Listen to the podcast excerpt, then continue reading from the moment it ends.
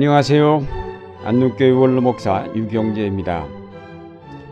이스라엘은 시내산에서 하나님의 계약 백성이 되기는 하였으나 가나안 땅에 들어와 나라를 세우고 지내는 동안 제대로 율법을 지켜본 적이 없었던 것 같습니다. 그러다가 바벨론 포로라는 큰 시련을 통과하면서 저들의 고난의 의미를 알게 되었고 그것이 하나님과의 계약에 충실하지 못한 까닭임을 알고 계약 법전인 율법을 편찬하여 그 율법에 기록된 대로 새로운 생활을 이룩할 것을 다짐하게 되었습니다. 이것은 대단히 중요한 역사의 전환점이 되었습니다. 그들은 비록 정치적으로는 페르시아에 예속되어 있었지만 하나님의 율법에 따라 살아가는 계약 공동체로 자리 잡게 되었습니다. 그리하여 이스라엘은 하나의 국가에서 하나의 율법 공동체로 다시 태어났습니다. 이스라엘은 이때부터 줄곧 율법 공동체로서 존속하였고 국가로서의 지위를 얻지 못하고 전 세계에 흩어져 살았지만 이 민족 공동체를 유지해 나갈 수 있는 기틀을 마련한 것입니다.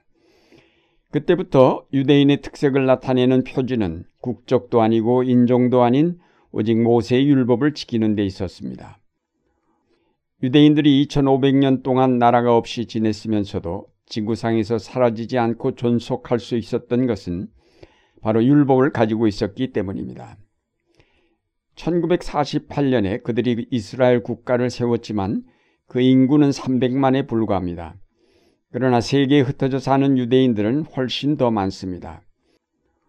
국가로서의 이스라엘은 사실상 율법 공동체인 유대민족의 일부에 불과합니다.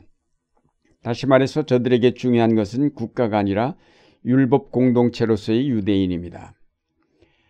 이와 같이 역사적으로 볼 때 이스라엘에 있어서 국가는 중요한 것이 아니었습니다. 그보다는 율법 공동체로서의 이스라엘이 훨씬 중요한 의미를 지녔습니다. 세계 속에 흩어져 있는 유대인들은 각각 다른 국적을 가졌다 할지라도 율법을 지키는 민족이라는 자부심으로 그들은 항상 유대인으로 남아 있습니다. 그러나 예수님이 오시면서 상황이 변하였습니다. 유대인들이 율법을 열심히 지키기는 하였지만은 지나치게 형식에 치우쳐 율법주의에 빠져버리고 말았습니다. 예수님은 이 점을 지적하시면서 그 율법이 지시하는 하나님의 나라를 선포하셨습니다. 율법은 그 자체로 의미를 갖는 것이 아니라 그것은 하나님의 나라를 위한 것입니다. 율법을 지키는 것은 곧 하나님의 뜻에 순종하는 것을 뜻하고 완전한 순종이 실현되는 곳에 바로 하나님의 나라가 이루어집니다. 율법은 바로 하나님의 나라를 가리키고 있는데 유대인들은 그 나라는 바라보지 않고 율법 자체에만 집착하였습니다. 예수님은 오셔서 바로 그 하나님의 나라를 선포하셨습니다. 예수께서 체포되어 빌라도 총독 앞에 섰을 때 그에게 내 나라는 이 세상에 속한 것이 아니라고 말씀하시므로 그가 선포하신 하나님의 나라의 성격을 분명히 하셨습니다. 그 나라는 이 세상의 왕국과는 구별된 왕국임을 밝히셨습니다. 이 세상의 나라는 민족이나 지역이나 이해관계를 따라서 수없이 많이 세워지지만 하나님의 나라는 하나님의 통치 밑에 하나의 나라로 세워집니다. 모든 민족과 국경과 관습과 인종을 초월하여 하나의 나라로 세워집니다.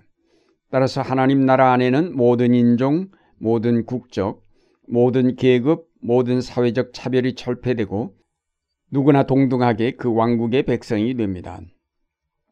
그러므로 이 땅의 국적보다는 하나님 나라의 국적이 더 중요하고 더 우선하게 됩니다. 따라서 하나님의 나라와 이 땅의 나라는 대등한 관계가 아니라 종속 관계라고 하겠습니다. 로마서에 권세는 하나님께로 나지 않음이 없나니 모든 권세는 다 하나님이 정하신 바라라고 하였습니다. 즉, 이 땅의 권세는 모두 하나님께 종속되어 있다는 말입니다.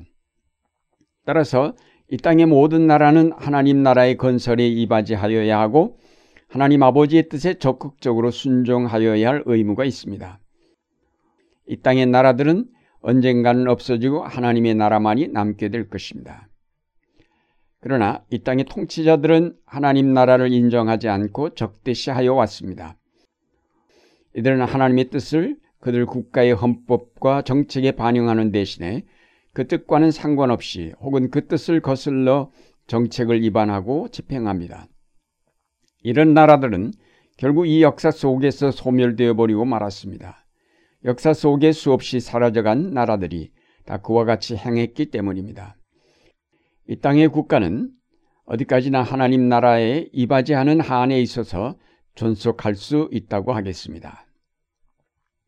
교회는 이 하나님 나라를 미리 보여주는 기관입니다. 오늘날 하나님 나라는 교회를 통하여 선포되고 또 미리 맛볼 수 있습니다.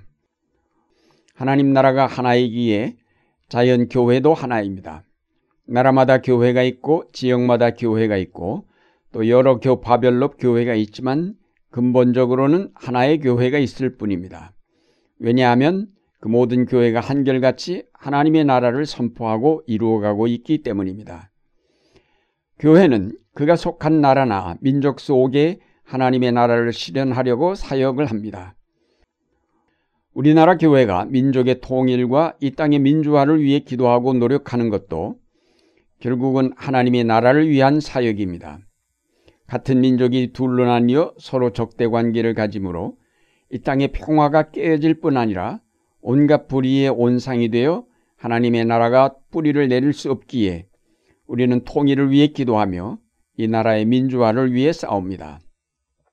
모든 나라의 모든 교회가 이와 같이 자기 나라, 자기 민족 속에 깃들인 불의와 악을 몰아내고 정의와 평화를 실현할 때 거기에 하나님의 나라가 이루어지게 됩니다. 성경은 결코 국가를 절대시하지 않지만은 그러나 국가를 결코 무시하지는 않습니다. 따라서 교회는 결코 국가의 해로운 존재일 수 없습니다. 교회는 언제나 하나님의 뜻을 따라 정의와 평화, 사랑과 신뢰를 추구하기에 결코 국가의 불이익이 될 수 없습니다. 언제나 교회는 그 국가의 유익이 되면 되었지 해가 된 적은 없습니다. 국가가 언제나 교회의 충고와 예언을 받아들였을 때는 바로 섰고 그렇지 않았을 때는 흔들렸습니다. 교회는 국가가 영원하다고 믿지는 않지만 국가의 올바른 번영과 발전을 위해 노력하는 일에 결코 인색하지 않습니다. 그러므로 오늘날도 우리는 우리나라의 민주화와 올바른 가치관의 확립을 위해 기도하기를 쉬지 않습니다. 그러나 항상 우리가 기억해야 될 일은 우리 신앙의 궁극적인 목표는 하나님의 나라에 있다는 사실입니다.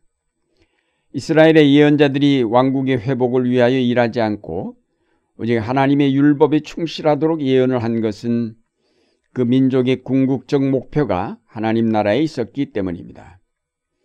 국가가 이런 교회의 하나님 나라 운동을 적극 협력할 때에 그 국가가 하나님 나라의 건설에 이바지한 공로로 하나님 앞에 이르러 칭찬을 받을 것입니다. 그렇지 아니하고 그 교회를 핍박하고 반대할 때에 심판을 면치 못할 것입니다. 교회는 항상 하나님 나라를 이 땅에 이루기 위해 기도하고 투쟁해 가야 할 것입니다. 사랑하는 여러분, 이스라엘이 왕국이 무너지면서 율법 공동체로 변신한 것은 결코 우연한 일이 아니었습니다. 그리고 그 율법 공동체에서 다시 예수 그리스도를 통해 하나님의 나라가 선포된 것은 바로 하나님의 계획으로 말미암은 것입니다. 성령께서는 오늘날도 이 하나님의 나라를 이루시고자 우리 가운데 역사하고 계십니다. 이 땅의 나라들은 다 없어지고 마침내 하나님의 통치 밑에서 그 나라가 이루어질 날이 머지않아 올 것입니다. 우리는 그날까지 그 나라를 위하여 일하도록 부름받은 그리스도인들입니다. 이 하나님의 나라를 위하여 일하다 보면 자연 이 땅의 나라도 사랑하게 됩니다. 오늘 우리는 이 땅의 나라로 하여금 그들이 하나님의 나라에 종속되었음을 인식하고 거기에 따르도록 깨우쳐 가야 하겠습니다. 천국 시민임을 항상 인식하면서 그 나라를 위하여 온전히 헌신하는 여러분의 생활이 되시기를 바랍니다.